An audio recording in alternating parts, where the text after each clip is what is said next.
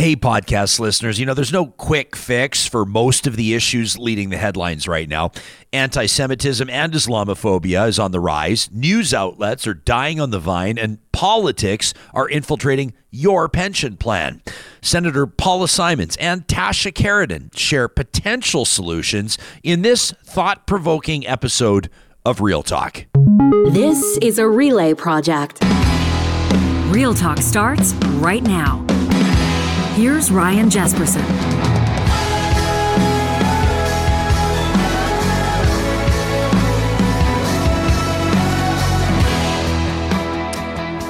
I want to welcome you to this episode of Real Talk. Coming up in just a second, Senator Paula Simons joins us. We're going to get into a whole bunch of stuff. The, the, senator bid adieu to Twitter a long time ago, but so did a bunch of other people, and, and then they came back. Uh, and I and I recently discovered that the senator has, in fact, not come back to Twitter. She she's not come back at all. In fact, she's just marked a recent anniversary on Mastodon. Remember when everybody was was was uh, was uh, exiling to to Mastodon? They were done with Twitter. They were f- closing up shop. They were folding up their accounts. They were never coming back.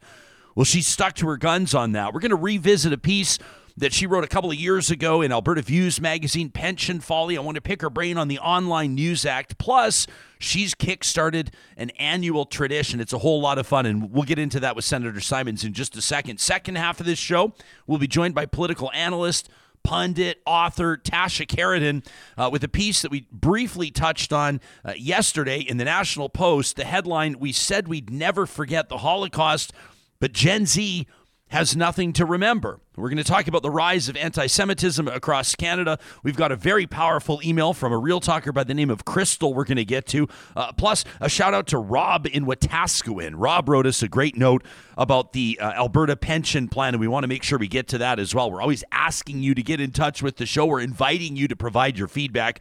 And when you do so, and when those emails, the cream of the crop rises to the top, we got to make sure that we make good on our commitment to make sure that those emails are heard by this audience. This episode of Real Talk is presented by Business Career College. And uh, just a quick note to those of you that are looking for a rewarding and high paying career, who wouldn't want that? But here's the thing you go, yeah, but I don't have a university degree. You don't need one. You can get started as an insurance professional right now with Business Career College. You know, in Canada, insurance agents are starting well over $55,000 a year. They can soon be earning more than 90,000 annually, and all you need to do is take an approved course and pass your licensing exam. Business Career College offers industry-leading approved courses in life insurance, property and casualty insurance, plus their expert instructors are passionate about helping you launch your new career. They want to see you succeed. Right now, you can save 15% off any business career college insurance course just by presenting the promo code Real Talk. All one word, that's Real Talk. Get started today at businesscareercollege.com. Well, for many years, Paula Simons was a newspaper columnist uh, a, a, recipient of a national newspaper award, and of course, well known uh, not just by people in Alberta, but across the country who appreciated her take on issues that matter. She has since then uh, evolved her career, accepting an opportunity to serve as a Canadian senator, which comes with a whole new bag of responsibilities, of course, opportunities as well. And we've always appreciated when the senator has made herself available to Real Talk, including this morning. It's been a long time since we've had a chance to chat. It's nice to see you again. No, I mean, I think the last time was when I came on to announce that I was leaving Twitter. Yeah. Which is why I thought it was terribly funny that you said you'd been sending me direct messages on Twitter. Because uh, no, I, I, I quit. I quit cold turkey. Um, I have never been back. Yeah. Not even not even to have a little peek. Sometimes my staff tells me, "Oh, somebody said this about you on X," and I say, "Nope." No, no, no, no, no. uh, Paula doesn't live there anymore. Yeah. Uh, well, we had because you and I corresponded uh, over Twitter on DMs for like years, yes. and so I think we had invited you three times to come on the show on Twitter, and, and I just figured she's either not checking her DMs or we've no. fallen out of favor. Um, no, and then we no, reconnected I, in the I, old I, school form of email. Yes, email. you know, I, I, I, I'm, I'm I, and I'm available, as you said in, in the opening, on Mastodon, which uh, remains a, a, very happy place for me. I mean, it has not uh, it has not devolved the way X has done. It has also not perhaps grown as much as I hoped that it would. But the interactions I have there are very positive. So yeah, good stuff. Um, the, the, whole Twitter thing, you're, you're, you're not even curious just for a split second. You're not even you're like some people. You know, the the reason why we get such huge traffic jams on the highway when there's a fender bender is everybody's got to yeah, pop people, in and see stop. it. People want to see the no, carnage. I mean, you know, for a, for a while, you know, the Germans have a wonderful word, Schadenfreude, which is the joy you get from other people's suffering. Um, so for a while every time there was a horrible story about some stupid thing that Elon Musk had done or some disaster that was happening on the platform, I would get that little shot of Schadenfreude. And then I decided that was not actually good for my soul. So I prefer to think about positive things, but I also think that, you know, what we have seen over the last 18 months is the end of the kind of social media universe that that we loved where people all came together and had conversation. I don't want to romanticize Twitter, which was even at its best sometimes a, a bit of a cesspool. But you know, I just feel that for all of these things that have splintered, uh, you know, you've got Mastodon, you've got Bluesky, you've got Threads, you've got Post, you've got you know all, you know, and, uh, and other people who went back to things like Tumblr and Reddit, there just isn't a common place anymore where people are coming to have those conversations. And I miss it. I miss what Twitter did at its best to grow community, especially in Edmonton, which was an early and enthusiastic adopter of the medium.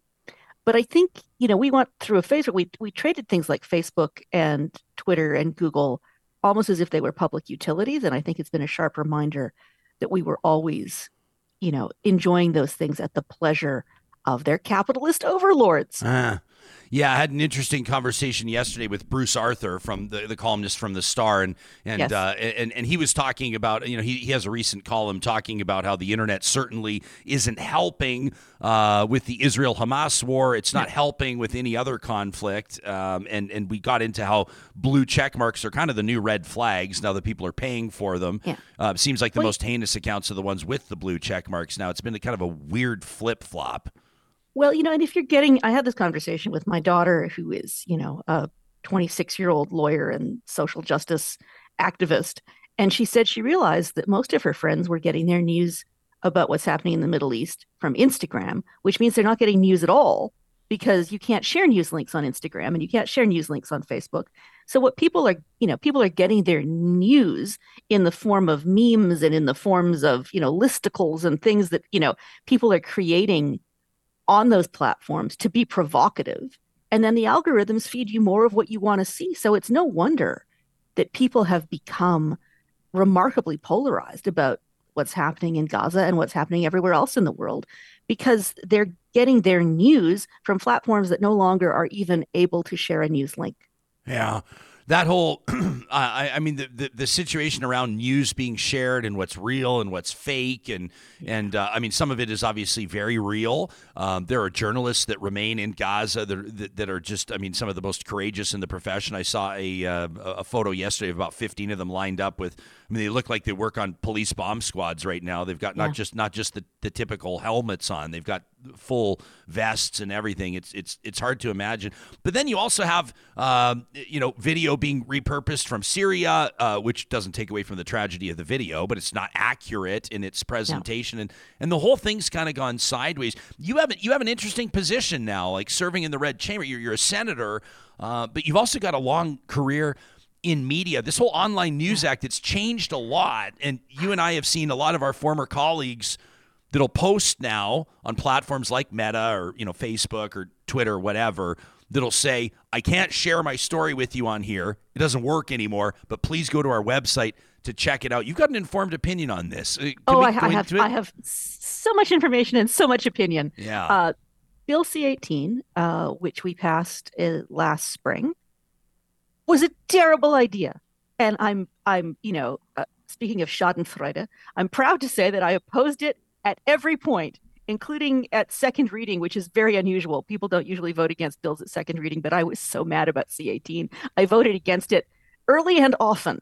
Uh, and I told people in my final speech on the bill um, I had this line in my speech that I said, I feel like Cassandra, the prophetess in, you know, in ancient Troy that nobody ever listened to, even though she was always right. And my staff said to me, Don't you think that's a bit melodramatic? Don't you think that's a bit narcissistic? And I said, No, no, no, keep it in the line.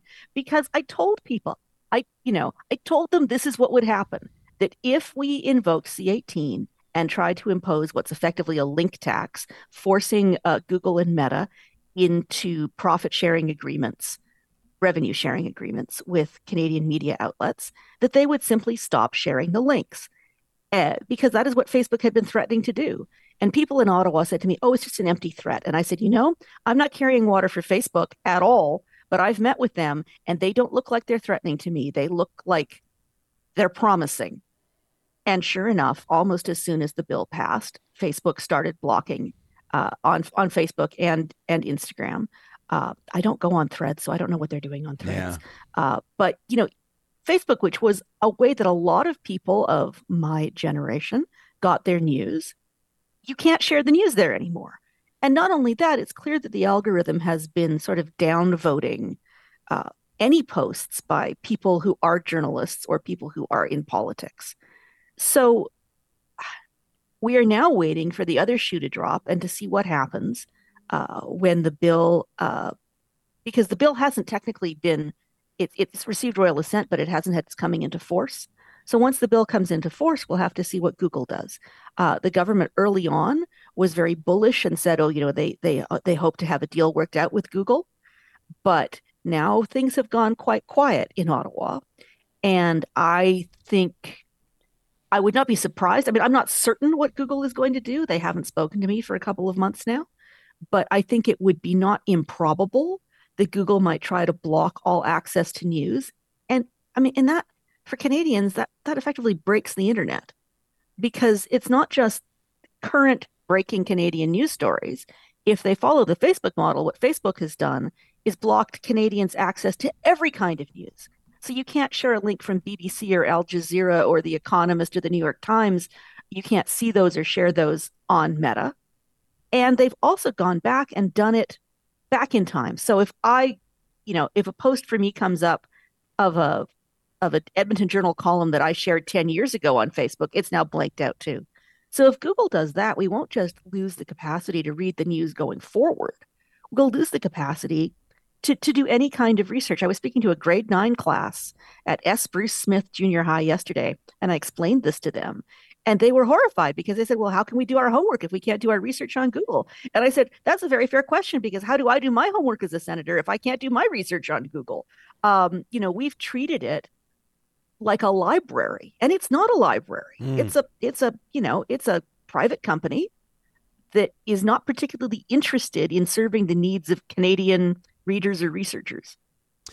It was interesting this summer. I think that maybe the prime minister thought that he could leverage an emergency situation to to maybe find favor among Canadians for C18. I don't know what it was, but you remember as those wildfires burned, yeah. uh, he he described Facebook's actions as inconceivable. Um, you know, criticizing the jump. I mean, one of the biggest companies in the world, uh, a, certainly a for-profit company, for for denying Canadians you know rights to or access to essential information. It didn't like it didn't rally the troops though. It didn't get Canadians well, kind of like it, behind the prime minister it, on this. It, for some. I mean, for some people. For some, I mean, sure. you know, for some, and frankly, there is there's a perfectly fair argument that says that what Facebook is doing is unconscionable. The problem is that we all sold our souls to Facebook. Mm-hmm.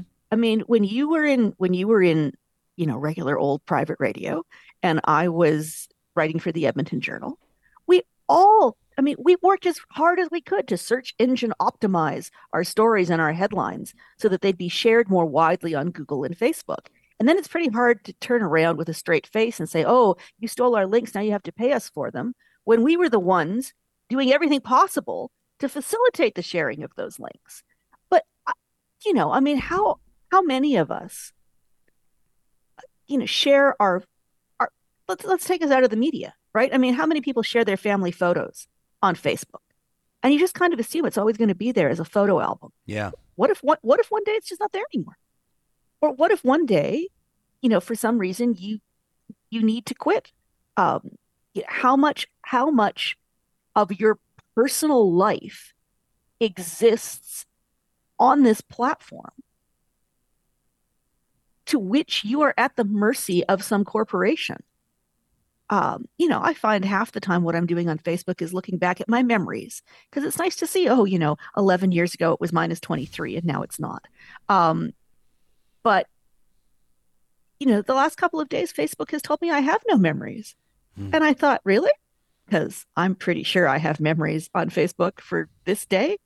But, you know, to what extent have we all become uh, so comfortable with the idea that these platforms would be there forever that we haven't got we haven't got a fallback not just for for news and information and our right our right to know what is happening uh, but but the amount of our souls we have given over to these companies you know when i think how much time i spent on twitter how much time i lived in that space and now i, I you know i feel like i broke a spell i'm out of a thrall Yeah, you must feel like you quit smoking or something. yeah And now Yeah, you now so. you I mean, walk I- I- you walk out of the bar and everybody else is smoking and you're like, I can't believe I used to do that.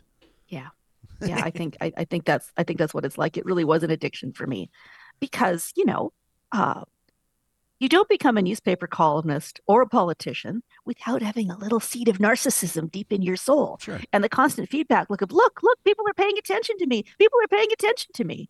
Um we're wired for that as human beings. And these platforms fed our craving for notice and recognition. And this isn't just, you know, for people like you and me who are in the public eye. I mean, from the time we're babies, we're hardwired to get people to notice us. That's how we get fed. That's how we make sure that, you know, the wolves don't eat us. So these feedback loops that play, you know, on, on these parts of our of our psyche that say, look at me, look at me. They're they're, you know, it, it's very easy to fall into what is, you know, a psychological addiction. The the whole I guess premise, and maybe I'm oversimplifying. Check me if I am. Uh, of this is is probably the federal government, and, and under Trudeau's tenure, they've tried a couple of different things to, to try to save news, so to speak. Right? There was there was the six hundred million dollar fund that it that it seemed like most news organizations didn't want anything to do with. It was bad optics. It was a bad look. Uh, critics of the the big mega news companies in Canada would say, "Oh, you know, in bed with Trudeau, the 600 million, those weren't the ones getting it. It was for the independent, small, Yeah. local operators." So that was the one initiative. And then this is kind of the other one, C18. Well, we're going to get the big companies, the big, you know, digital social media platforms to pay for the content that other companies are paying to produce, like the Globe and Mail or the CBC or, or whomever. So there's been these two big initiatives, both under the, the premise of saving news or preserving journalism, the integrity of journalism, the viability of it in Canada, which obviously I think we would both agree, and this audience would probably agree is important. So if not C18, if not the $600 million bailout, then what? I mean, you're a fierce critic of this so-called Online News Act, but but what do you think would work? Like, where do we go from here?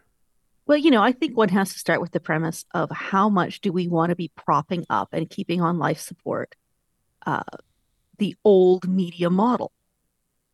I worked for the Edmonton Journal for 23 years. I grew up in this city. I read the Edmonton Journal, you know, from from the time you know from the time I was five and learning to read.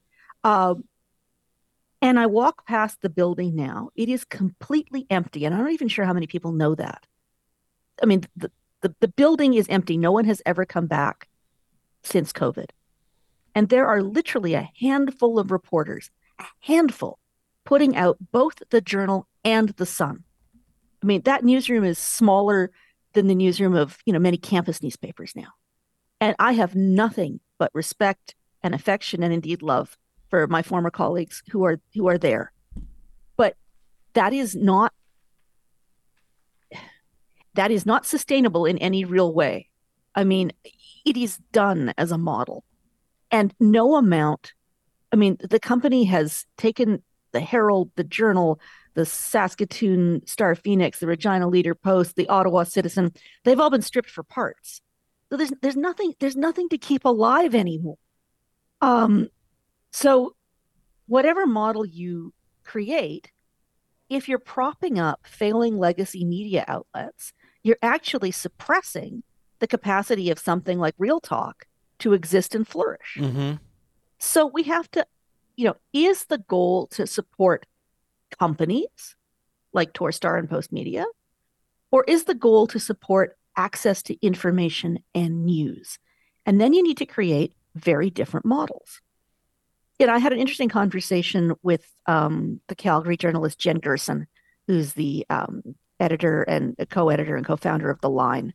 So Jen is a right of center, small c conservative media analyst. But she has this really impassioned argument that what the government should be doing is giving a whole bunch more money to the CBC and saying to the CBC, hmm, stop, stop advertising. So stop competing for advertising revenue, but be there as a backstop for Canadians so that if we invest in public broadcasting, we can be sure that there will be rely pardon me, there will be reliable, trustworthy news that exists in the vacuum. But then otherwise, let the market find ways to support innovations like Real Talk that survive outside that old media um, paradigm. Because to pretend that we can go back to the way media was five or 10 years ago is not going to happen. I'm sorry. I'm amused as I'm looking at myself. The people listening to this audio can't tell, but I'm sitting in my bedroom upstairs, and as the sun is rising, I was just going to comment. I'm getting lit, you like are... you know, it, it, it's like a scene in the movies where the aliens are about to take me up to heaven. But um, uh, you are so staring fact... right into the light. Yeah. Do you want Do you want me to take a 30 second break so you can go close your blinds? No, there are no there are no blinds. I, I promise the Ryan. I will not move towards the light and leave you here. Okay, because it's getting brighter and brighter. We're get, we're getting a sense of of where which direction your house faces and just, when exactly I, the sun rises this time of year. I, I, think perhaps what I could do is shift shift my chair. There you're, we go. You you you you started like bright eyed, and then and then you just your eyes were slowly closing, and to the point where you were talking almost with your eyes completely closed. But it's amazing. Yeah, it does. I'm, I'm a little I'm a little photosensitive, so yes, I see that the, the the change in the light is is sort of changing the back color of my walls. I'm sorry if you're listening to this on audio. This is completely incomprehensible. It's okay. But, most uh, mo- most will hear it on audio, Senator, and, and and our YouTube viewers will get a real kick out of it. So so you, uh, I didn't intend to spend this. We won't spend the whole time talking about this, but I just I enjoy picking your brain on this. So so you you've got you know, sort of a, I would say not just a politician, not just Pierre Poilievre, because because conservative leaders um, and, uh, and and a lot of conservative loyalists as well have have long sort of championed the idea of defunding the CBC, and it plays very well.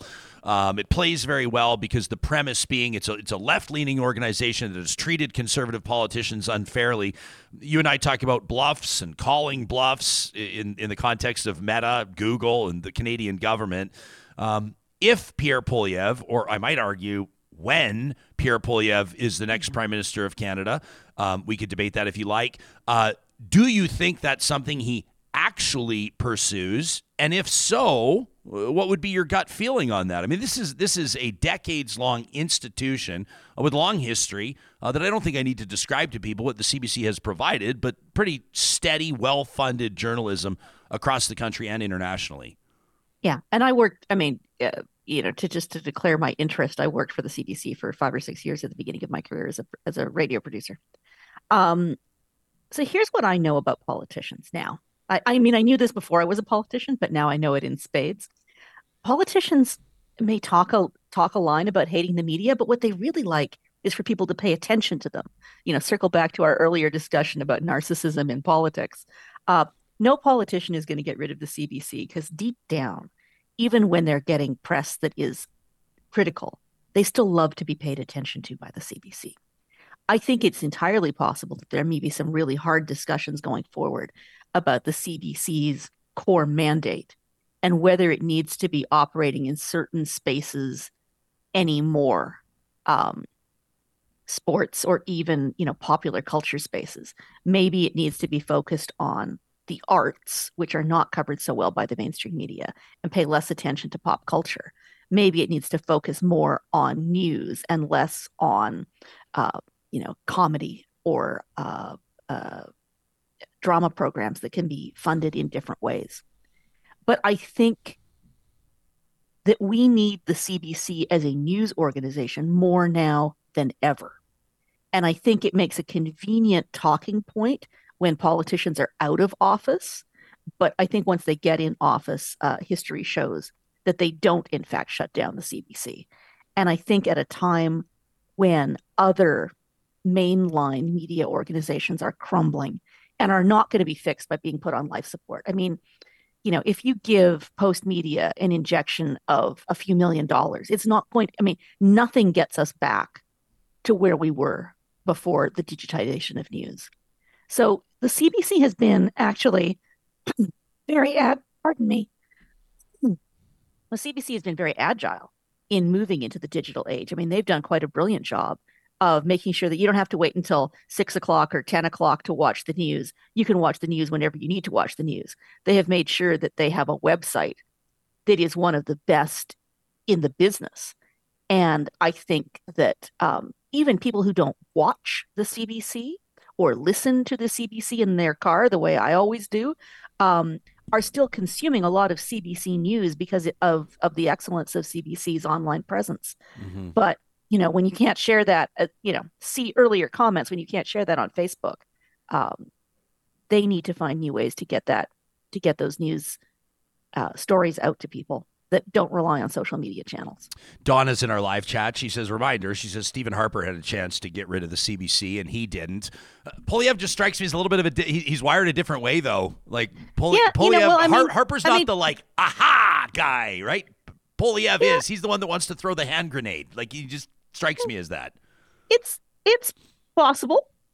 It's possible. I, I, I know this will astonish you, Ryan. Uh, Pierre Poilievre doesn't share his strategic plans with me That's on weird. the regular. That's so Um,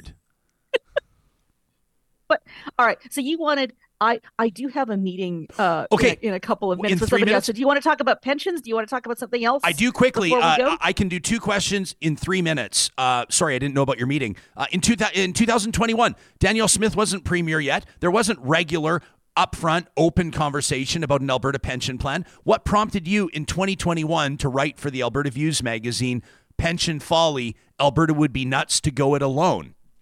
Oh well, there was still plenty of talk back then. Um, and I, I mean, Cassandra, am I? Uh, I saw I saw years ago the way this was trending. So, you know, Albertans. No province in Canada has benefited more from the Canada Pension Plan than Alberta. No province, because we are the province with the most mobile workforce. People come here to work when times are good, and we desperately need them to come here to work when times are good. And then people leave here when they retire because it's cold and they move to Kelowna and they move to Victoria and they move to Comox or they, you know, they go back to the Maritimes if that's where their roots are. So the portability of the Canada Pension Plan is Alberta's secret weapon.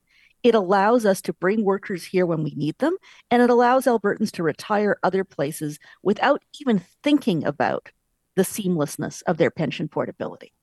So to pull Alberta out of the Canada Pension Plan would be a disaster for Alberta's economy. It would just be a car wreck.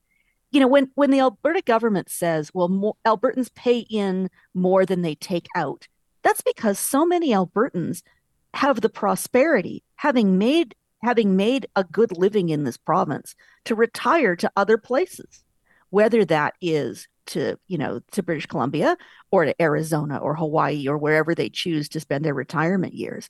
And so yes, when you look at the chart, that money isn't coming back to Alberta, but it's coming back to people who earned their living in Alberta.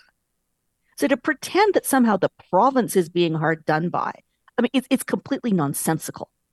On top of that, um, you know, this this report that was prepared for the government that says that Albertans are actually, um, uh, you know, they they deserve 118 percent of the assets of the Canada Pension Plan, but that they'll settle for 53 percent. I mean, it's absurd on its face. That that that is not how numbers work. Um, why on earth would a province that is as small relative to the rest of the population be entitled to 53% of the assets of the Canada Pension Plan. And again, the money doesn't belong to Alberta. It belongs to people who happened to be working in Alberta when they earned that money. The money belongs to you. The money doesn't belong to the provincial treasury. And wherever you go when you retire, the money goes with you. So, you know, I the idea that we would not bankrupt, but wound horrifically the Canada Pension Plan and punish other Canadians around the country by purporting to pull out 53%. Uh, it's so bad for Confederation. It's so bad for our national image. And it's so bad for companies in this province that need to recruit workers. So, you know, I've met with people you know, from, you know, Deborah Yedlin with the Calgary Chamber of Commerce, who's one of the fiercest critics of this, not because she's some, you know, leftist uh, uh, person, but because she can see that for companies, even imagine if you're a multinational, not a multinational corporation, well, although them too, but imagine that you're a company that operates all across Canada. The incredible amount of paperwork and extra bother it would be to have an Alberta pension. There's just there's no economic case for it. There's no political case for it. Um, and you know, it really bothers me. I'm not sure that the province, just like I'm not sure Pierre Poilievre is serious about defunding the CBC. I'm not sure that the Smith government or the Kenney government before it are serious about pulling out of the Canada Pension Plan. I think in some ways it's just a convenient thing to get Albertans wound up because functionally it's not like we can just take our take our ball and go home. The money doesn't belong to us. It belongs to the Canada Pension Plan. Um, and there's no mechanism that says we can just pull out however much money we want whenever it suits us. Uh, that's not a power that belongs to us. Um, I uh, owe you an apology for running you right up against the clock. I didn't. No, no. I mean, I, I didn't I'm know you had a meeting. I'm Um, meeting with Theatre Calgary shortly to discuss. I Oh, mean, I- I, I have some. I have meetings with Senate as a senator with so many different groups. So I I'm thought it was. I thought it was maybe like a meeting with other senators. I, I'm not afraid of. No, no. piss- If it were other I- senators, I'd just let them wait. we can we can but- piss off Theatre Calgary just a tiny little bit, just just if I'm just, if I'm five minutes just late, for a minute be because it's not the end of the world. Because um, I, I have to, and it feels kind of silly. Can I also acknowledge? We'll get you back. I'm about to talk to Tasha Kheiriddin about the rise of anti-Semitism in Canada. It feels kind of foolish to not talk to you about that. Um, but I want to use this time wisely. I also want to make sure we have a chance to talk about your YEG quest, which has launched. Okay, about, about Can we the touch chicken. on I mean, both? I mean the rise the rise in anti-Semitism and the concurrent rise in Islamophobia really concern me. I mean, as somebody of Jewish descent, I am, of course, particularly and personally concerned about the rise of anti-Semitism. But what really horrifies me is the idea that Jews and Muslims in this country, who have so much more in common than we do, um, that divides us. We can't let what is happening in Israel and Gaza become so toxic in Canada.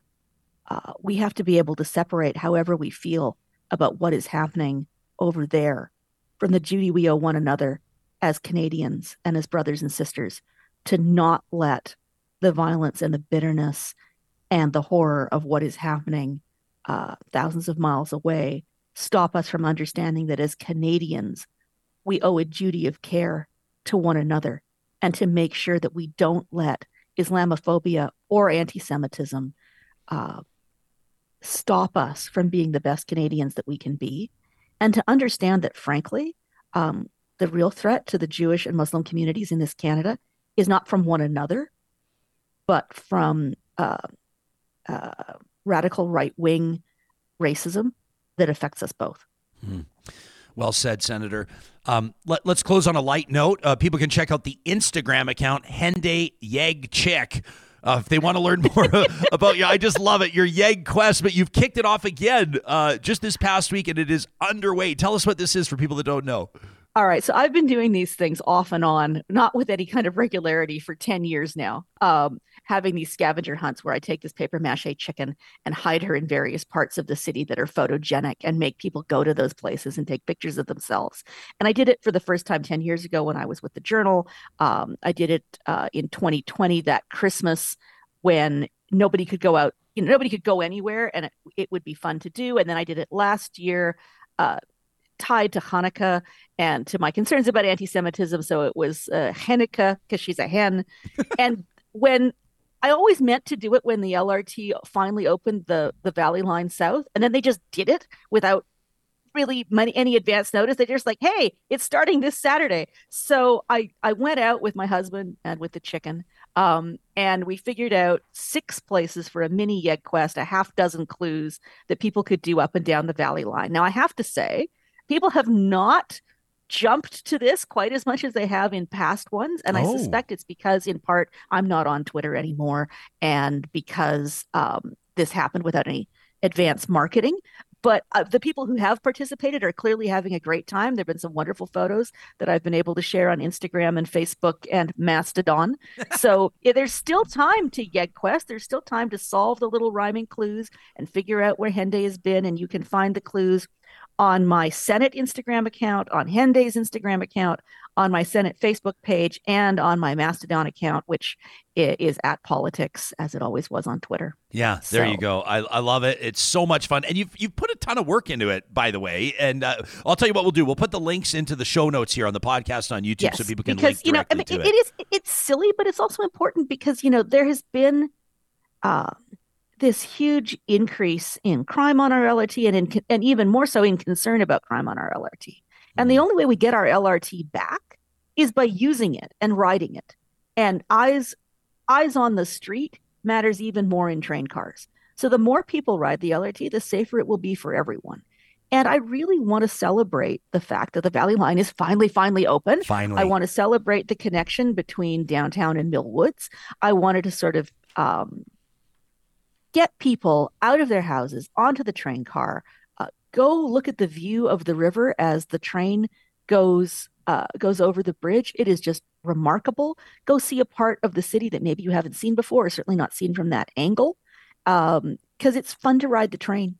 And I'm a train geek, so my son can't wait do, to ride it. We're going to do it go, soon. Go do that. Go take take the kids and ride the train and uh, look for the chicken. Hey, uh, so blame your tardiness to, on yeah. us to Theatre Calgary. Yeah, my my uh, my staff is probably already making apologies because well, yeah, you just you and, and, please ask them not to hold it against my actor brother Kyle. He would love to work for Theatre Calgary again. Hey, thanks, Senator. It's always good to see you. that note. All right, take All care. take Bye-bye. care. You got it. That's Senator Paula Simons. You can find her on Mastodon. Did you ever? You never moved over to Mastodon, did you?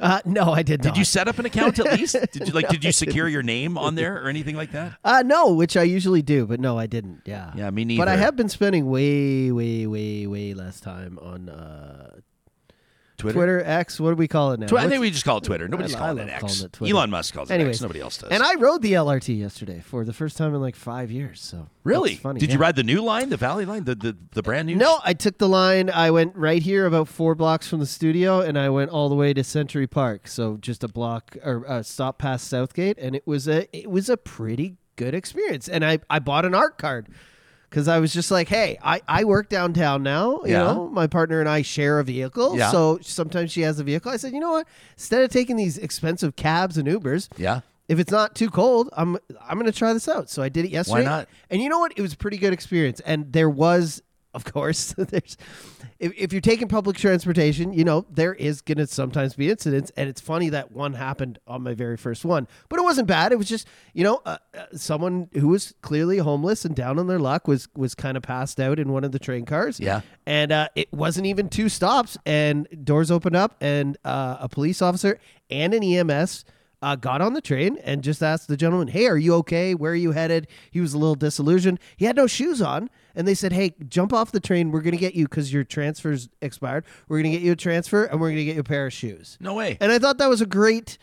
It kind of because I didn't know what was going to happen. I saw the guy there, and then I saw the doors open with the police officer. And I thought, oh, yeah. this could be bad, but it was great. It was yeah. a great experience, and everyone around was kind of like, oh, thank God, because he was kind of like laying there and rolling around. So, yeah. well, Paul is right too. Like the the more people that use something, it's like when you talk about how do you improve safety downtown, it's like you get more people down there. Yeah. Right. What what makes people uh, feel particularly unsafe in a place like a downtown? It's when nobody's around and they're walking by themselves to their car. Exactly. Or and walking by themselves to their hotel or whatever. I will say the LRT. I I walked down into it four blocks from here. There's a security guard right there.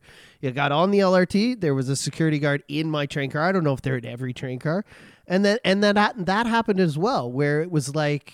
It, it, was uplifting for me. I was like, "Wow, this was uh, this was a pretty good experience." Good to hear it. Bad man. experience was transferring to the bus after, uh, right around four o'clock man, there's a lot of kids trying to get out to Chappelle, and I had like there's so many, and the Chappelle bus pulls up, and they all run. That they, they know that like Johnny doesn't run anymore. No, I, I waited for the second. Load. When's the last time you sprinted? I heard an amazing statistic. I don't know if this is fact check. I don't know if it's true, but I read that more than eighty percent of people will never sprint again after their 30th birthday. What? Would you believe it?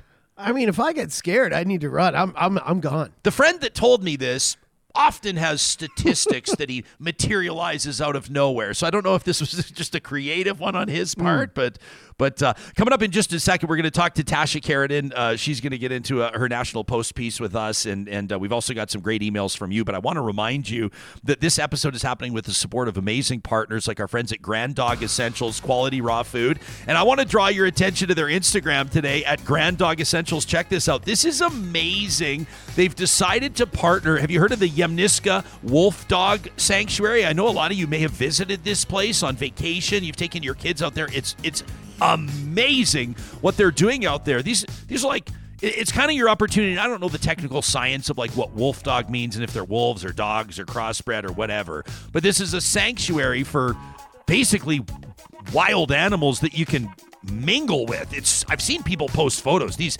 these animals, these dogs, these wolves, whatever you want to call these wolf dogs are magnificent. They're stunning. And our friends at Grand Dog Essentials are now the official supplier of raw food to those wolf dogs at Yamnuska Sanctuary, just outside Cochrane, Alberta. So they're donating raw food for these wolf dogs so they can focus on what they do best, which is providing education and awareness around responsible wolf dog ownership. This is so cool. When you feed Grand Dog Essentials raw food to your dogs, you can now proudly say that your pack is eating wolf dog approved food just like ours, Moses and Monroe. We're so proud of our family owned team, the partners at Grand Dog Essentials for this. I can't believe they're donating it. This is like, this is a significant. Johnny, 110 pounds of raw food they're That's donating crazy. daily. That's They're donating almost 800 pounds of food a week. That's amazing. Unbelievable. So a big shout out to our friends at Grand Dog Essentials. Give them a follow on Instagram, will you?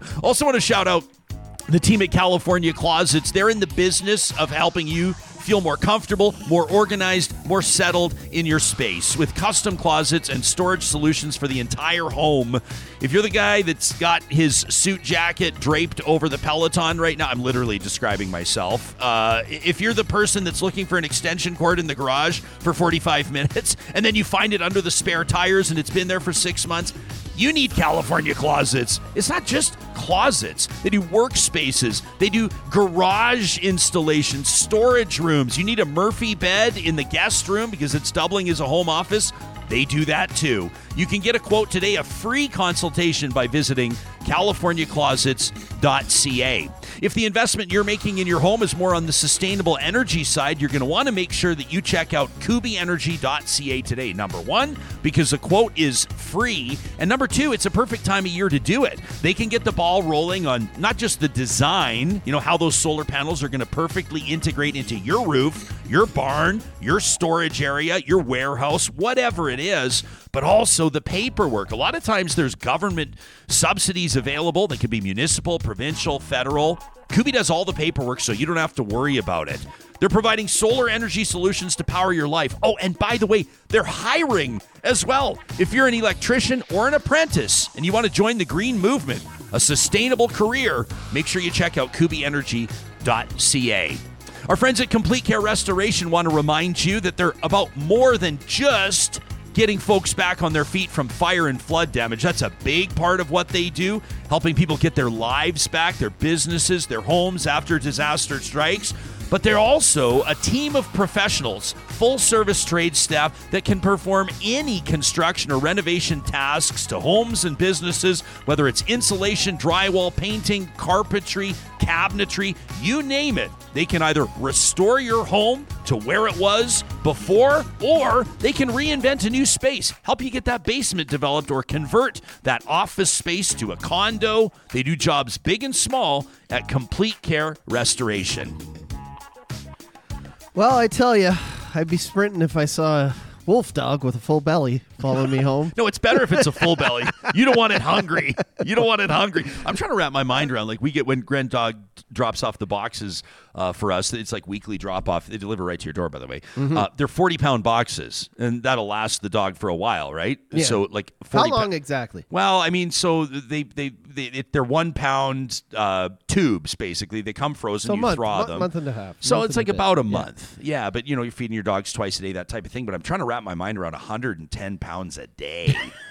And like as a donation, just to shout out, like that's meat, man. Yeah. That's not cheap, right? Is They're not, you know, uh, although nothing's cheap these days. Rob wrote in from Wetaskiwin, Alberta. Shout out to Rob, and he was just talking about uh, Alberta pensions. Uh, interesting to chat with the senator about that. And you can, by the way, read her piece. Uh, it's a couple of years old, but but but the argument holds in Alberta Views. You can just Google Paula Simons' pension folly, and you'll find it, or search the archives at albertaviews.ca. Uh, don't forget, by the way, quick shout out the promo code AVRJ. AVRJ uh, gets you 50% off a one year subscription to Alberta Views magazine, which is an amazing deal, also delivered to your door. But Rob writes in and he says, I haven't been able, Jespo, to take part in these pension town hall meetings, but I did want to express my opposition to the idea. Figures that Real Talk is the platform to do it. He says, the government's misleading people uh, by using incomplete information. He says, none of us know how much money would be transferred uh, from the Canada Pension Plan to the APP, but we've got all of a sudden like guaranteed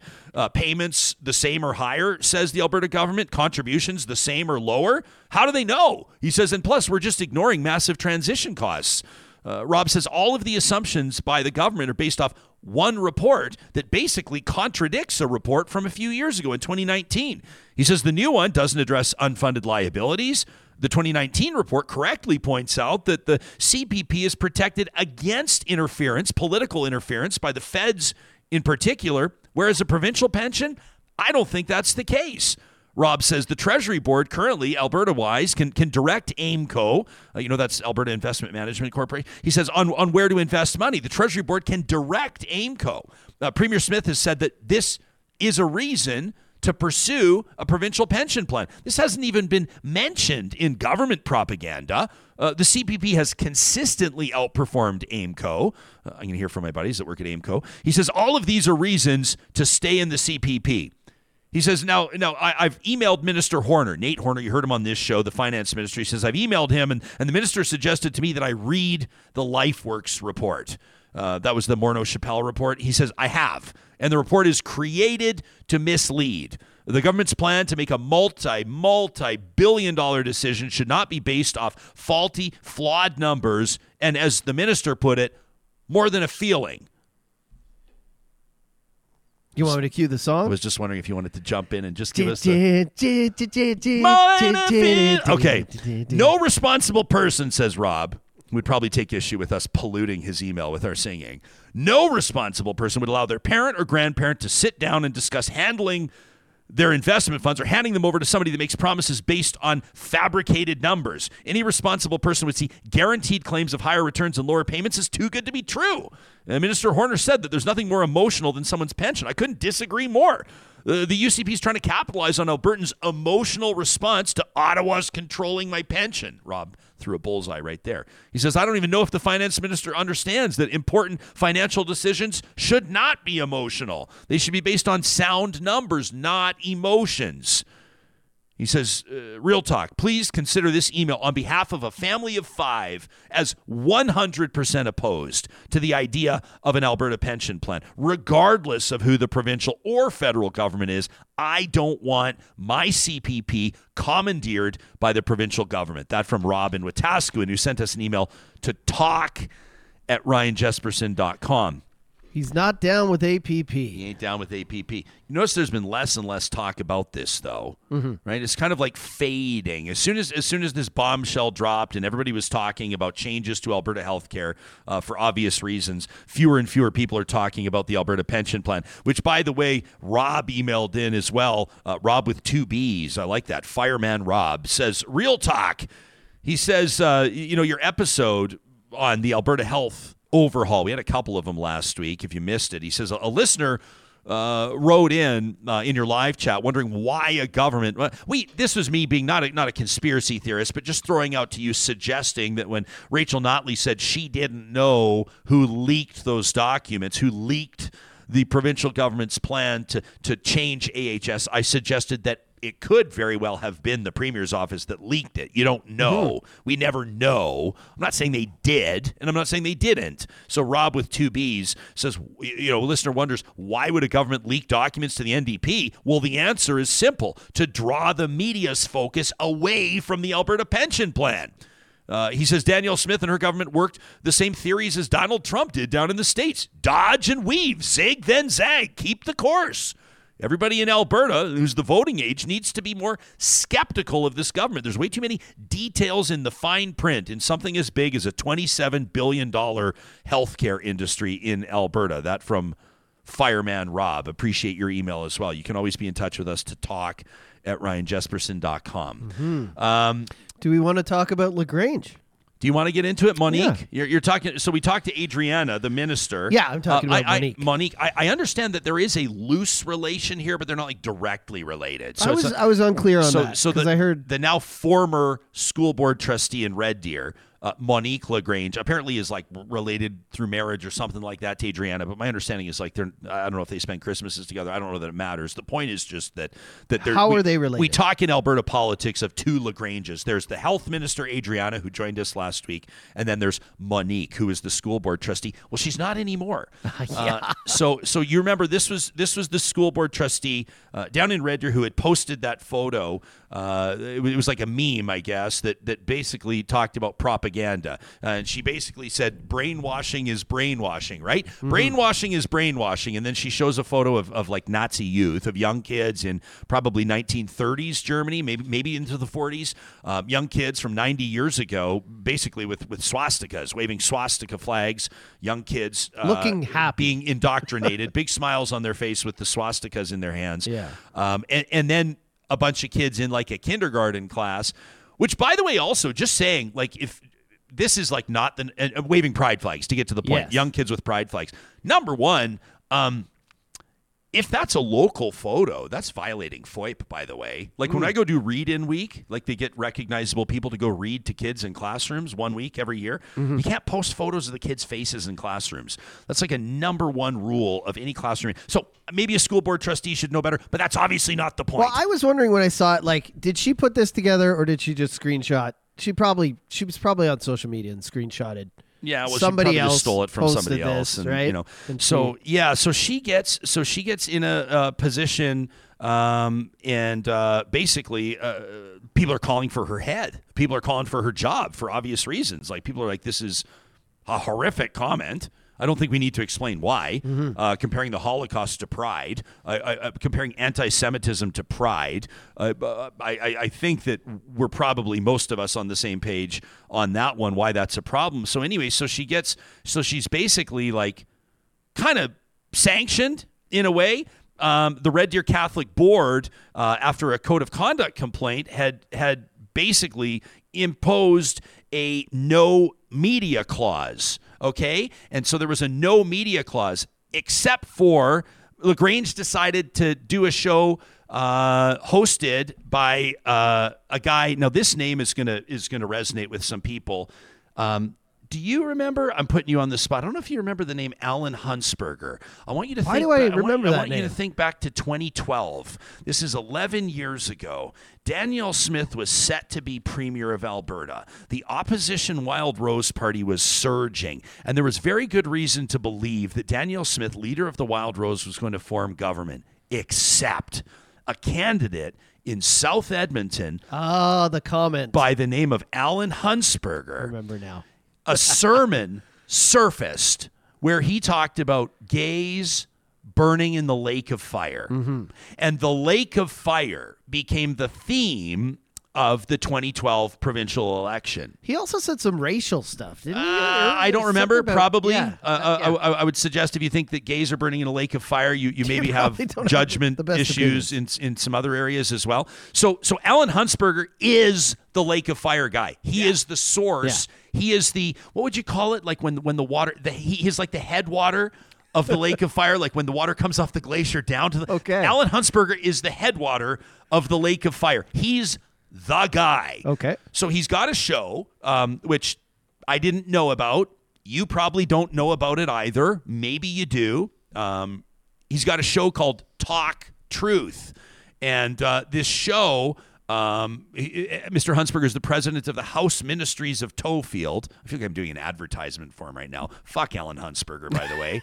Just if, to cut to the chase. If I'm going to mention his show and where he's from, I'm also going to mention that he can go fuck himself. Um, but but Monique LaGrange, the sanctioned Red Deer Catholic trustee uh, who was prohibited from doing any media appeared on a show on October 19th with Allan Hunsperger called Talk Truth. And she has now been, as is being reported by Josh Hall with Red Deer News now, who does an amazing job down in Red Deer. Shout out to Josh Hall. He's been down there for a long time doing a great job, uh, keeping people in central Alberta informed as his reporting goes. After her second code of conduct complaint, the Red Deer Catholic Board has removed trustee Monique LaGrange uh, for violating her no media sanctions, which of course will just turn her into like a martyr. Of course. Like now, all of the people that like They're she silencing me. she clearly doesn't care if she has a no media clause and then goes and does a, a, a show, a talk show that like eleven people are going to hear with one of the most infamous people in recent Alberta political history. She's obviously looking to poke the bear. Right? 100%. She's obviously she's saying, "I dare you to, I dare you to can me," and a shout out to the Red Deer Catholic Board for doing it and for standing by its word. A sanction doesn't mean much if you're not going to make it stick and if you're not going to, you know, give it teeth. And so it's got teeth, and then she's gone. Um, I want to get to, uh, and I'm wondering if maybe uh, Tasha's encountered something. Tasha's not here she's yet. She's not here, which is fine. We'll, We we'll circle back with her. We'll get her back on another show. we still have a, a nice comment that you wanted to talk about as well from uh, YouTube. Do you want me to? Oh, do you uh, want to get into this? I thought this was so. I, I said this to you because I was giggling yesterday. I sent it to you, but if you have it loaded, we can bring it up. So yesterday we have Bruce Arthur on the show, and Bruce is like a national columnist. He's he's obviously got a huge voice, a very intelligent guy. We were talking yesterday about whether or not uh, manslaughter charges are warranted in Adam Johnson's tragic death, the hockey player that was cut by Matt Petgrave's stick or his skate blade rather.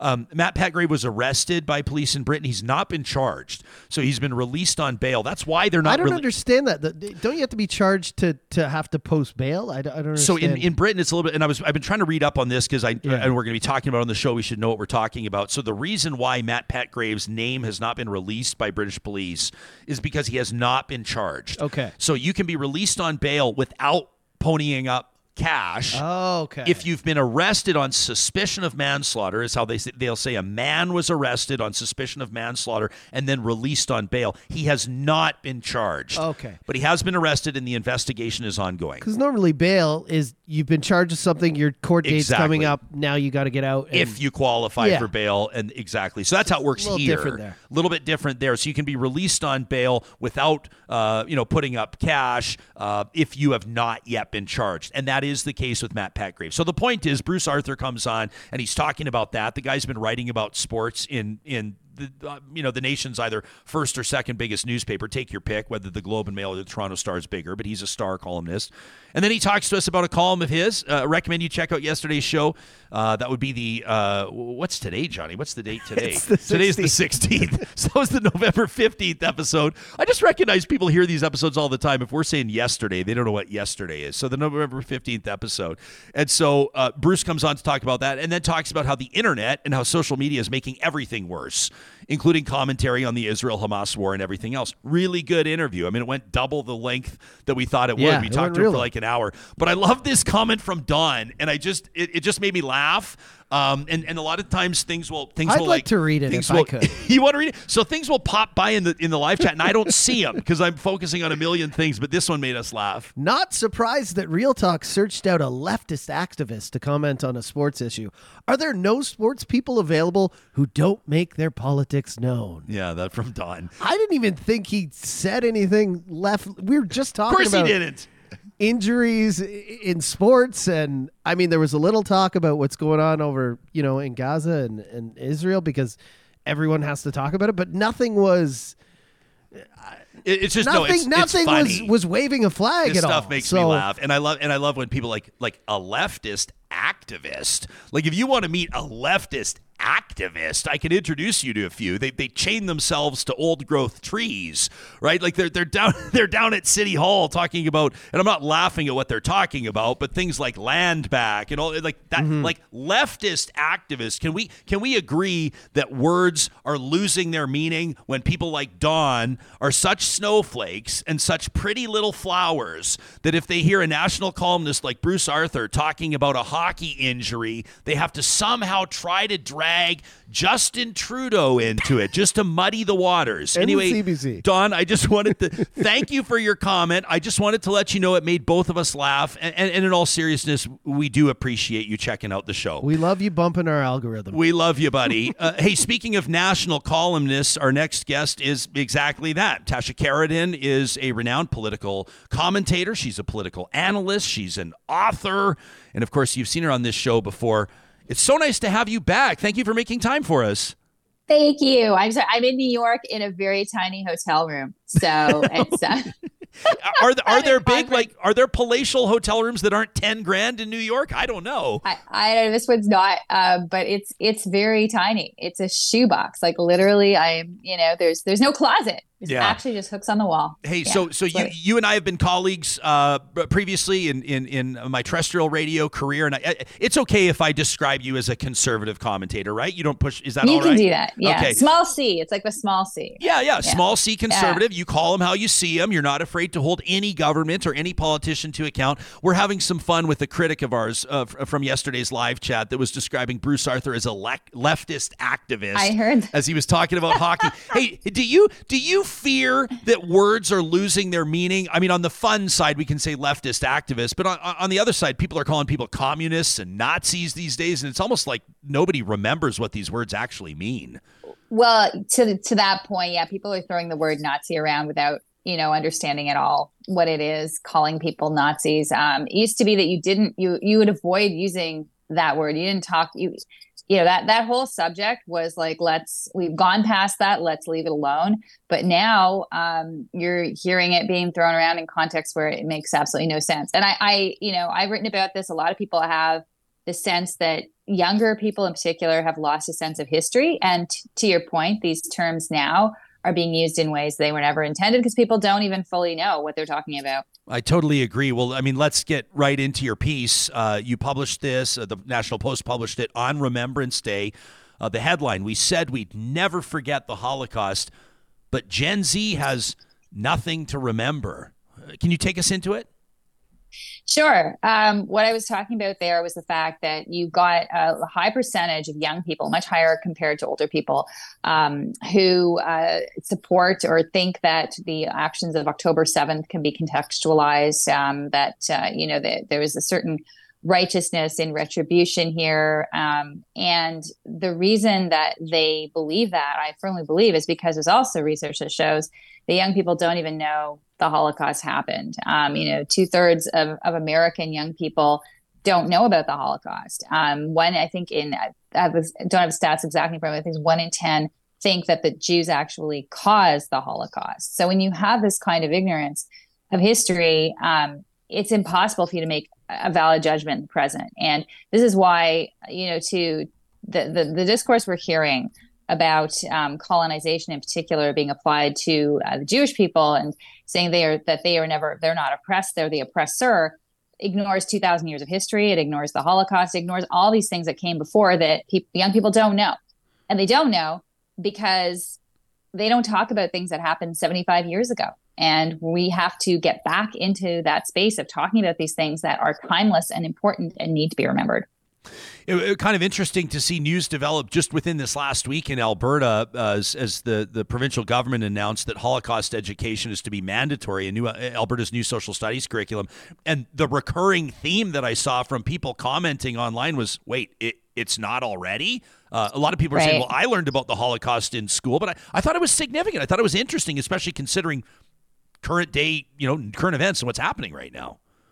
It is, and um, they're beefing up Holocaust education in Ontario too. Uh, it's going to be part of the curriculum, um, but as I put in the piece, uh, it's fine to teach it in schools. I think we should, 100%. We should teach it in schools, but that is not how you get into the hearts and minds of people uh, generally, and also not this generation in particular.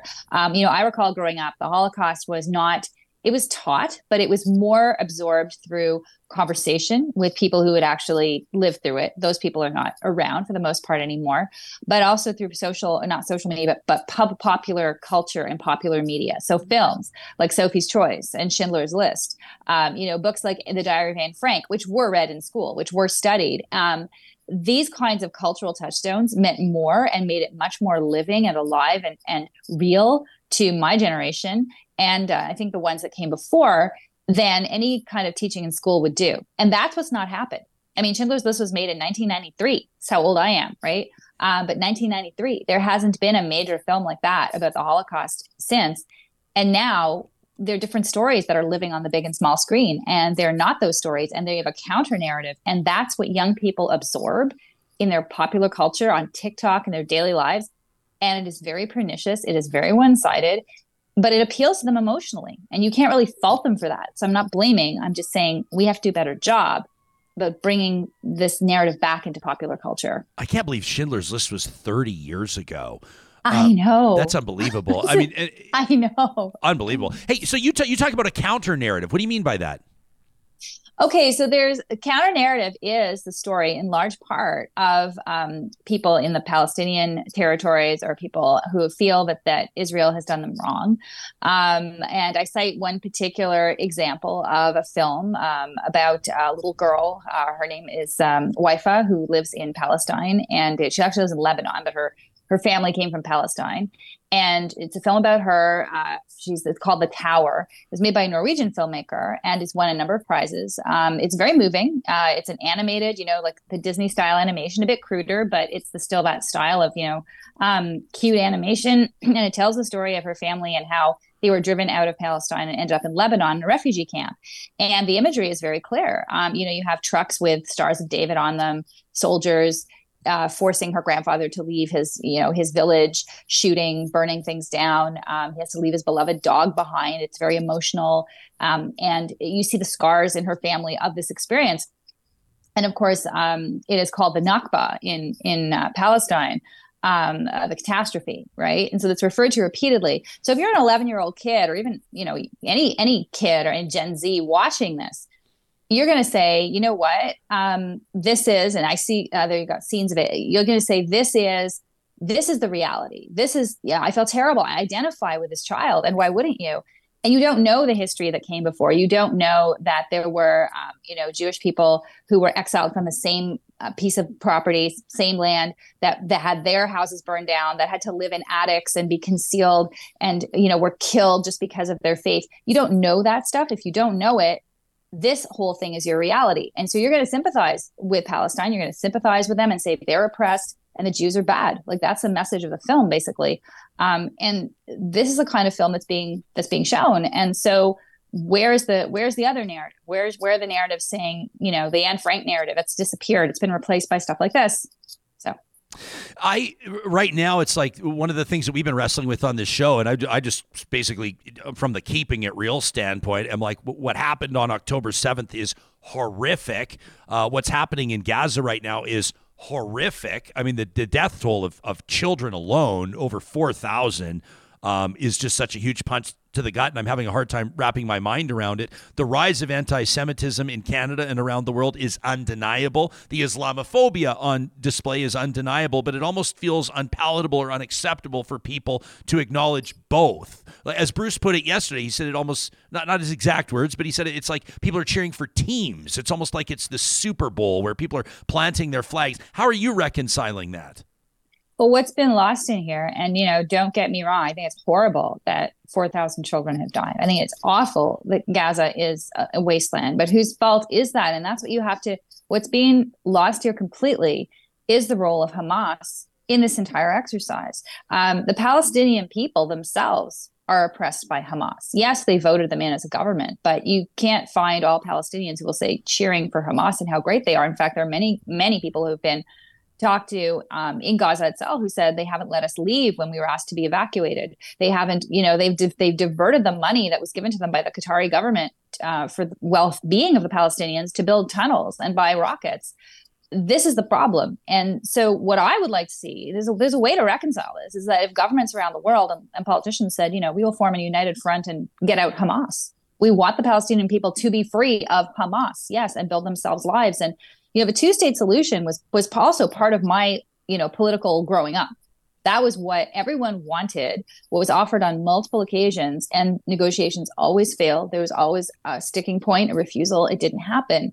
Um, Hamas is an outgrowth of the Muslim Brotherhood. They actually predate ISIS, though their tactics are very similar to ISIS. And they are not an organization that will ever settle for peace. So the, the, that is the problem. And that is where the focus has to be for both sides. And this is what's lost on the crowd that is screaming and boycotting Israeli businesses and Jewish Jewish businesses and putting graffiti on.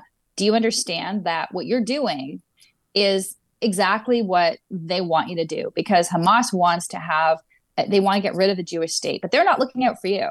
A state run by Hamas would not be a nice place to live. So the Palestinians themselves have to have this consciousness. I, I'm not, you know, I don't want to speak for them, but I'm just saying that that that is the bridge to me. That is the common factor. Is that that is what is causing this issue. you know, you don't see this in the West Bank. There are lots of problems there too, but they're not like this.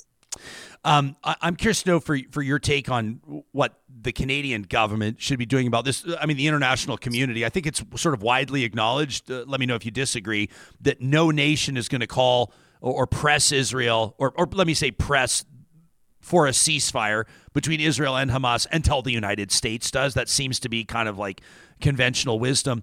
Um, in a rare occurrence, as the, the, CIJA has has posted, the Center for Israel and Jewish Affairs um, criticism of Canada's Prime Minister, of Justin Trudeau, from both Israel's Prime Minister, Benjamin Netanyahu, as well as Yair Lapid, the leader of the opposition. Both of them uh, criticizing the Prime Minister's comments, uh, which they say fails to recognize Israel's right to self defense, as basically Canada's Prime Minister argued that Israel needs to do absolutely everything it can and, and show restraint um, in its military aggression in that region. What do you make of that development, of the Canadian government, in particular, the Prime Minister's involvement in this, and the role of the international community? Well, the international community, again, um, you know, the coalition of the willing to combat ISIS. And that is really what should have happened here. Um, it didn't happen, I think, in part because the actions of October 7th were so swift and horrendous. The fear in Israel was they would be repeated October 8th or 9th or 10th or like, you know, the rockets kept coming. Um, there was no no sense of of safety anywhere in the country. Uh, people were were terrified, and they really they felt. And Hamas has said since we're going to do this over and over and over again. So their their fear was justified that this could repeat unless action was taken. So they took action. Yes, uh, pretty draconian action. We've yes, it's no question. And the had the rest of the world come in and said, you know, what we're going to join forces with you and help you root out Hamas um, I think we'd be maybe looking at a different picture. They did not. The United States has not called for a ceasefire because a ceasefire um, without the return of any hostages or any quid pro quo of any kind is meaningless. You know, we forget that there are like, you know, up to 200 people that are still being hidden in tunnels, and God knows what is happening to them um, on the other side uh, in, in Gaza. They may not even be alive anymore. We, we don't know, is the point. Um, but that there is th- that is the problem. The ceasefire of what, and then what? Because that's the thing. If Hamas cannot, if Hamas runs Gaza, continues to run Gaza, this will happen again. So this goes back to what I was saying originally. The international community has to take a stand and say we're against terrorism, and this is terrorism. Terrorism doesn't settle anything, doesn't improve the lives for people, um, and it's it's not going to solve the huge, you know, endless problem, it seems, in the Middle East of, of finding a way to reconcile the rights of Palestinians and Jews to live in peaceful societies, which will be probably separate societies, yes, but what will those form will that take? Um, I think the prime minister, you know, his calling for violence to stop and the way he did it was very different than Emmanuel Macron. Macron was doing it in an interview context and he acknowledged the hostage issue, and Trudeau did as well, but not in this. He was standing at a press conference basically heckling or lecturing Netanyahu, um, who doesn't take to being you know lectured as one knows. Uh, and I don't know what he wanted to achieve there because it didn't achieve anything, frankly.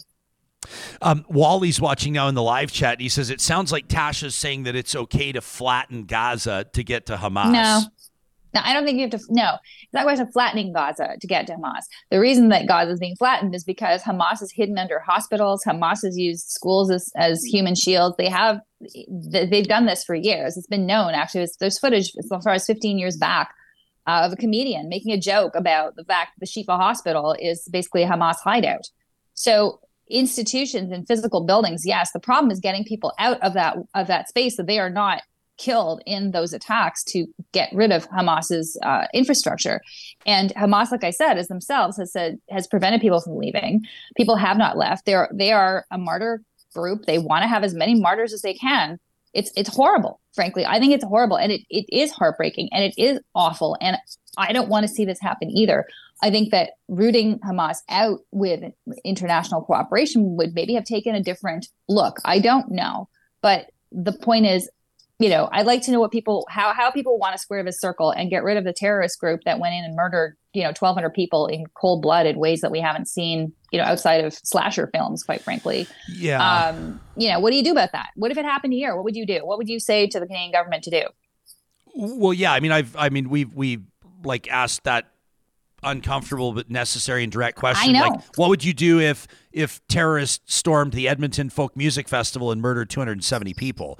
Like what would be the appropriate response to that um, I, I, I like I just I don't know and I don't have an answer here because I just know like someone I know how it's going to go. I mean I, am going to read an email after I talk to you from Crystal and it's an impassioned email. And Crystal, I mean there's there's one line in her email where she basically says I'm so scared uh, to wear my star, star of David. I've not been able to go to classes during protests for my own safety, but there is little to no acknowledgement in these places.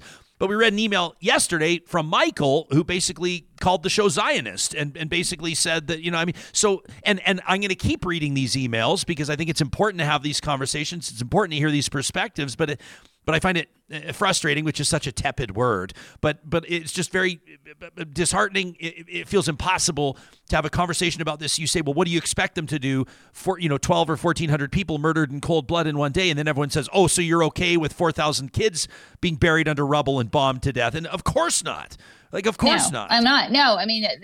no one is okay with that. The question is exactly said, like what what do you do? Um, and and self defense for Israel means getting rid of Hamas. That is the, the ultimate self defense means getting rid of it because if, as long as Hamas exists, and they have said this in you know interview just two weeks ago, we will do this again and again and again. Our goal is to get rid of Israel, and this is this is what these pro to the protests we're seeing. This is where the issue really lies because it, the protests are not calling for um, you know some ceasefire, yes, and and and other things, but they're really fundamentally calling for Israel to be dismantled as a state and saying, you know, from the river to the sea, Palestine will be free. That means free of Jews. It means that Palestine will be the entire entire territory, and that has never been on. That has not been on. And, and the Palestinian mandate the British had before 1948, by the way, um, they ran Palestine. Palestine was not a self-governing nation. They they wanted to move towards self-governance, um, and they ended up in 1948 with the state of Israel in territories that were considered ha- where you had Palestinians, as they were then called, they weren't called Palestinians before the mandate, but you had Arabs, you had Bedouins, you had other people who did live there and had lived there for millennia in some cases, as had Jews lived in those territories. People forget that too. Jews never really fully left. They just had less of a presence than they had historically. So, you know, who is the colon who is the oppressed and the colonizer? It's varied throughout history, back and forth, but the Jews were driven out. They have been driven out, they have been persecuted um, you know, you would say people who are persecuted should have their should have a homeland. And guess what? Um, in this case, that homeland was Israel. So are you saying now they should leave? I mean, it, it doesn't make sense either. It is an, is an awful problem. I agree. It is an absolutely awful problem.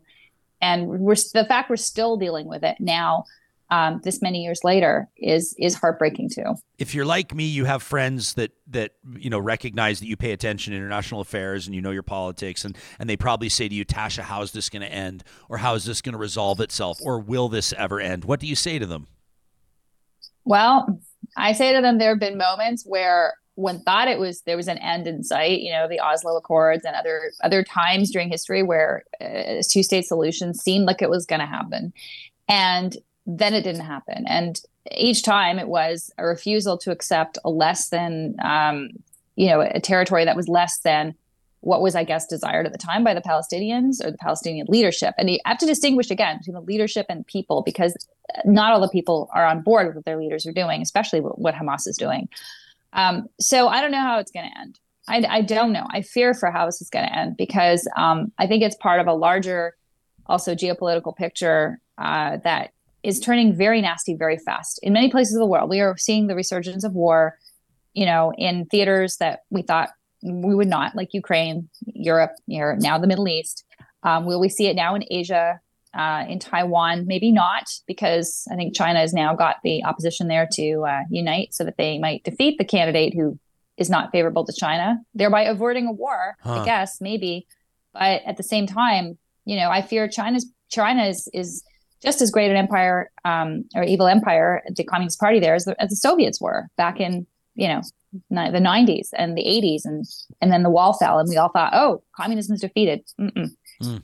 it's uh it's an endless parade of bad history ryan and i don't know where it ends. I would be i would be lying if i said i did well you'd probably be lying if you pretended like you had all the answers as well. So exactly. uh, just in closing what do you i should have asked this first. What do you are you in new york city for an interview? What are you doing down there I'm in New York at a conference called the Liberty Forum, and it is of think tanks that uh, work to advance freedom, capitalism, and in fact, the winners last night of one of the major awards here was a think tank from Iraq that is doing great work in the Middle East um, and helping people there, uh, you know, advance business, advance uh, their lives, and advance economic freedom. So it's an exciting place to be. There's about a thousand people um, gathered here. So yeah, good stuff. Well, I, I, don't want to keep you from getting there, but we appreciate your time, uh, your perspective on this. Uh, Tasha Kheiriddin, you can read her piece. We said we'd never forget the Holocaust, but Gen Z has nothing to remember. The National Post at nationalpost.com. It's always nice to connect, Tasha. Thank you. Thank you, Ryan. Yep, you got it. Uh, you can let us know what you think about this. I saw from Ben in the chat. He says, This is a lively chat this morning. And isn't that the truth? Uh, everybody's got their thoughts. Some of you think that Tasha brings a great perspective to the table. Some of you don't, don't agree with the perspective one bit. Uh, and, and that's totally fine. We're here to get you thinking, to represent different thoughts from different angles on this. Um, and I see that a lot of you are still in here uh, talking about the Alberta pension plan, which is cool too. It's, it's not lost on me that we have this community that comes together to hash out issues every single day. It's it's actually an incredible honor to be part of it. We should actually make the song, the soundtrack. Are you down with a APP? Yeah, well, I think we may we'll have run some into some royalty issues. Different uh, different people's comments we could yeah. throw in the lyrics. Yeah. Um, One more email? We're going to get Yeah, I want to get to Crystal's email. Uh, that's not her real name, by the way. She's she's asked that we protect her identity, and, and I understand exactly why when she gets to it. You remember yesterday, uh, Real Talker by the name of Michael uh, took us to task uh, for some of the guests that have been featured on the show, and, and that's fine. Like if if if you're 100 percent on, I hate to even phrase it like this on one side of the con. This isn't the Super Bowl. This isn't the Stanley Cup Final. This is a horrific tragedy. Uh, what's happening in the Middle East, in particular in Gaza, and what's happened in Israel and, and, and in the West Bank, and and and I, I feel like the story is about to expand from there um, in a horrific sense. But we're talking to different people, and so you know, you may not like a guest that comes to the table and talks about this from an, an ardently or stridently or even unapologetically Zionist perspective. And then you may not appreciate somebody that comes at this as a Palestinian Canadian or somebody that has lived in that region. Um, and we've brought you both. I mean, Allegra Pacheco, the human rights lawyer out of Bethlehem that, that joined us. What about Nizreen Baker, uh, the filmmaker that joined us? This was back on November 8th. Um, and she was talking about her film Arab Women Say What? Uh, and it was a, an interview that obviously spent uh, we spent the majority of our time talking about uh, what's happening uh, right now in the Middle East. She talked about the arrest of a, a demonstrator, a protest organizer down in Calgary for chanting uh, what Tasha was just talking about. Uh, from the river to the sea, Palestine will be free. Arrested by Calgary police on hate speech, and uh, and and of course Nizreen pushes back on that. Well, Crystal wrote in after that interview on November eighth with Nizreen Baker. And she said, I, I, wasn't wanting to reach out, Ryan, about your recent episode on November 8th. She said, uh, says Crystal, I listen to your show every day. Uh, but as a Jewish person, I am deeply disturbed and upset by what Ms. Baker had to say regarding the Israel Hamas conflict. Uh, Jewish people have been persecuted and ostracized from society dating back to the ancient Greek Hellenistic period, continuing to today. Anti Semitism was officially coined, the phrase, uh, back in 1879, but persecution was long standing. Uh, you know, your guest says that the people at rallies who've educated themselves about the plight of the Palestinian people and believe it is not hate speech to use that from the river to the sea line undermines her argument. Hamas is an internationally recognized terrorist organization. Uh, from the river to the sea is anti Semitic. It's used by Hamas, by the PFLP, which in their charter state Moreover, if the links have been distant from each other and if obstacles placed by those who are the, the lackeys of Zionism in the way of the fighters obstructed the continuation of the struggle, the Islamic resistance movement aspires to the realization of Allah's promise, no matter how long that should take. The Prophet Allah, bless him and grant him salvation, has said, The day of judgment will not come about until Muslims fighting the Jews, killing the Jews, when the Jew will hide behind stones and trees the stones and trees will say, O Muslims, O Abdullah, there is a Jew behind me, come and kill him. Only the Garkad tree uh, would not do that because it is one of the trees of the Jews. I also want to turn, uh, says Crystal, to what the ADL has regarded on these protests that it is important to note that demanding justice for Palestinians or calling for a Palestinian state should not mean, as this hateful phrase posits, denying the right of the state of Israel to exist which is how those around me, especially in my university, says Crystal, have been implying. She said that people, your guest said that people being silenced in the West who support Palestine are immediately deemed anti Semitic is factually incorrect. Palestine and Hamas are not one and the same. Under Article 8 of the Rome Statute of the International Criminal Court on War Crimes includes grave breaches of the Geneva Conventions of August of 1949 namely any of the following acts against persons or property protected under the provisions of the relevant Geneva Convention willful killing, torture or inhumane treatment, willfully causing great suffering, extensive destruction and appropriation of property. I already know what the critics are going to write on this. We welcome your feedback. Compelling a prisoner of war or other person to serve in the forces of a hostile power, willfully depriving a prisoner of war of the rights of a fair and regular trial, unlawful deportation, and the taking of hostages. Saying that they are just wanting peace is deeply concerning. I've never been more scared, says Crystal, to be Jewish in my life. Says that internationally directing attacks against civilians, uh, intentionally directing attacks against objects that are not military objectives. I already know what the critics are going to say intentionally launching an attack in the knowledge that such an attack will cause incidental loss of life or injury, attacking or bombarding towns, villages, dwellings, buildings which are undefended, which are not military objectives. Crystal says Hezbollah, also an internationally organized terrorist organization, and saying that Israel all, always does this, as your guest did. Israel always does this is frustrating. I understand, says Crystal, that Canadians have freedom of expression. I understand that students and other people have the right to exercise such. However, I and the Jewish community at large have been subject to unprecedented anti Semitism by people thought to be our friends, our community, our schoolmates. We've had minimal, if no, support I am not wanted or safe in Edmonton. I'm scared to wear my Star of David. I've not been able to go to classes during protests for my own safety, yet there is little to no acknowledgement in these places.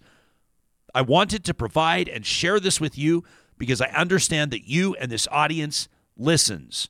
When everyone around you is chanting for your dismantling, how can you feel safe? That from Crystal. That's a very personal email obviously somebody that says they've never been more scared to be who they are in their entire life. I know that someone's going to write in, perhaps creatively writing from the perspective of, of a child in Gaza right now. And you could write as equally as compelling an argument. One does not negate the other.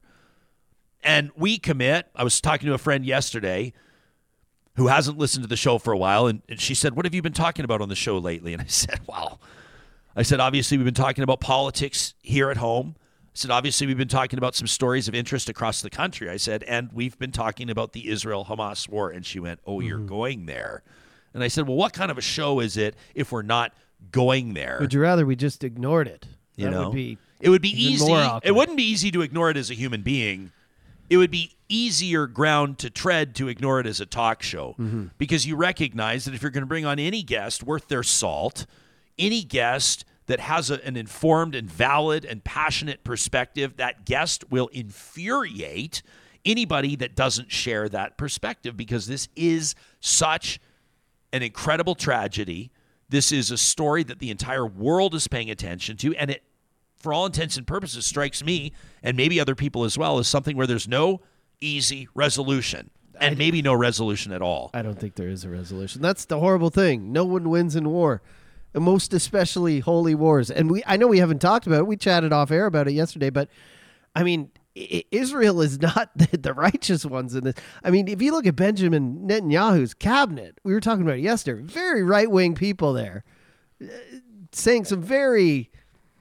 Not great things about the Palestinian people. Yeah, and, and comparing it's them just- to animals. Oh I mean, my it's- God, it's just you've got two groups of people under the control of two I don't know if both of them are governments, but you know what I mean and they're they're helpless. They're Yeah, they're being Um, eradicated on both sides and it's it's it's disgusting, it's horrible and I don't see any I don't see any of it working out good. Yeah, we got Nedison on here that says, Jesper, why do you continue to? I, I- can't believe that somebody would write this with a straight face. Uh, but Jesper, why do you continue to dismiss any perspective that isn't supporting Israel? What the fuck are you talking about? We literally are referencing an interview from one week ago. Like, what are you even talking about? Uh, we had uh, Allegra Pacheco on, human rights lawyer from Bethlehem, calling for a ceasefire last week. Like, what are you talking about? But says creative writing uh, to take the perspective of a child in Gaza. What the fuck? It's called like poetry. Like unless an actual child in Gaza is going to email the show, someone could write in. uh, Like I, I don't understand. Uh, You know, sometimes I think I should just ignore comments like that. Maybe I should. Maybe we'll cut that out of the podcast, but we probably won't. Elias says, "Thank you for bringing both sides to the table. I can understand their pain for their people." Elias says, I wish that people could see how their faiths have created much of this pain versus the love that should be promoted. Sure. Noob says this whole conflict is just tragic. Loss of life should be mourned. No one wins in war. Can we all just agree on that and start from there? Noob, I'm with you there. I'm with you there. And others say, imagine, uh, Knud says, imagine how other minorities feel based on this context. Sylvia says it's tragic that people feel afraid in Canada. There are businesses being targeted. Uh, this feels like the 1930s again. There are businesses being targeted based on the ethnicity or the religious beliefs of the owners or the operators of the businesses and uh, that to me is is just uh, we are watching it happen in front of us and if we don't say anything then what the hell are we even doing here Really scary comment from Tasha too, just alluding to it but not going into just geopolitically. This is happening everywhere. Yeah. Like everyone's just getting angrier and more entrenched and it's you're wondering when it's all going to explode together as some, you know? yeah Yeah. Netizen continues and says, Why would you encourage people to write a bullshit perspective? Why not just seek actual voices? For sure. If we can get a child buried in rubble in Gaza, Netizen, we'll be sure to get them on the show. Um, but otherwise, we'll bring in people like, again, Allegra Pacheco. I'm, I'm being unprofessional right now. Allegra Pacheco joined the show last week from Bethlehem. Fucking watch it.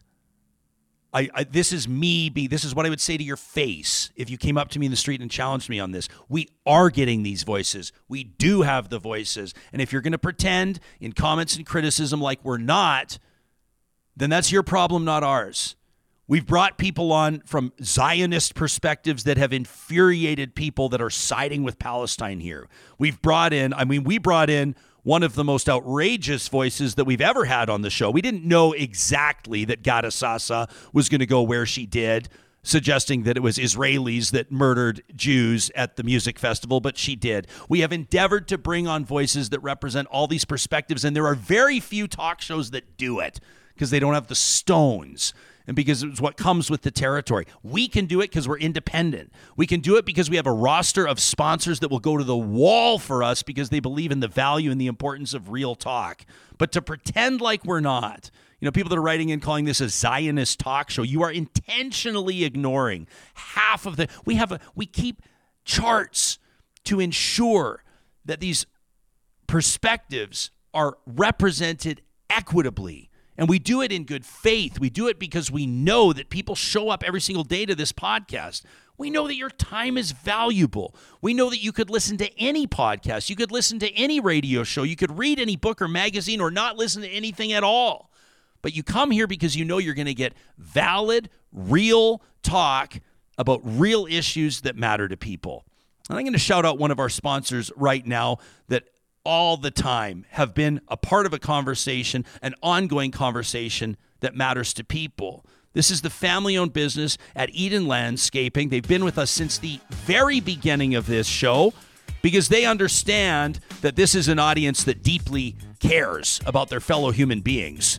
Eden Landscaping are experts in bringing outdoor spaces to life, custom landscape builders with more than 20 years of on the ground experience in Edmonton and area. Whether your design your idea, your dream of your outdoor space is ultra modern or more of a natural beautification. Maybe you're looking for stunning stonework. Maybe it's an outdoor kitchen that's floating your boat. Maybe you want to add more lighting or you need a retaining wall. They do it all. And they're great listeners as well. We've experienced it firsthand. You can start the conversation today by checking out landscapeedmonton.ca.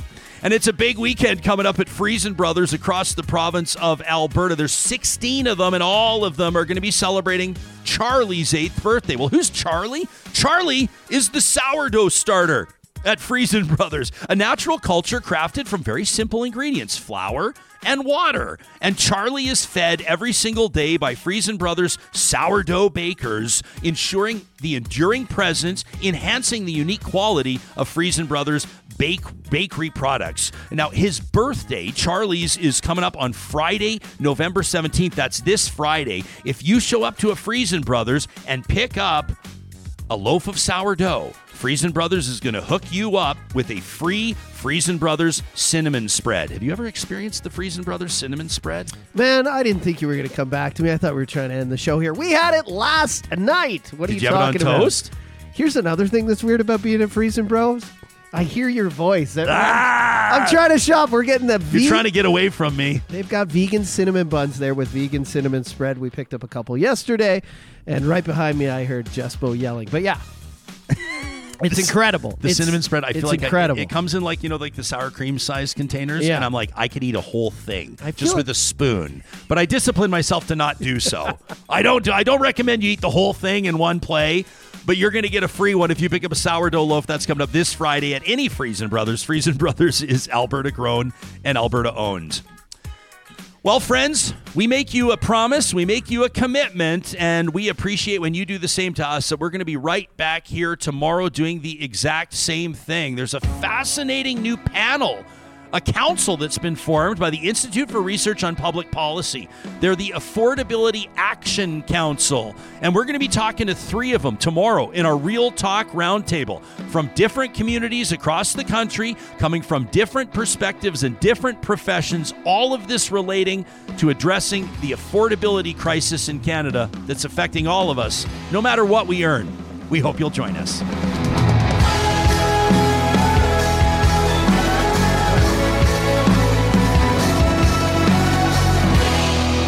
Real Talk is hosted by Ryan Jespersen, executive producer Josh Dunford, technical producer John Hicks, general manager Katie Cook Chivers, account coordinator Lawrence Derlego, human resources Lena Shepard, website design Mike Johnston, voiceover by me, Carrie Skelton.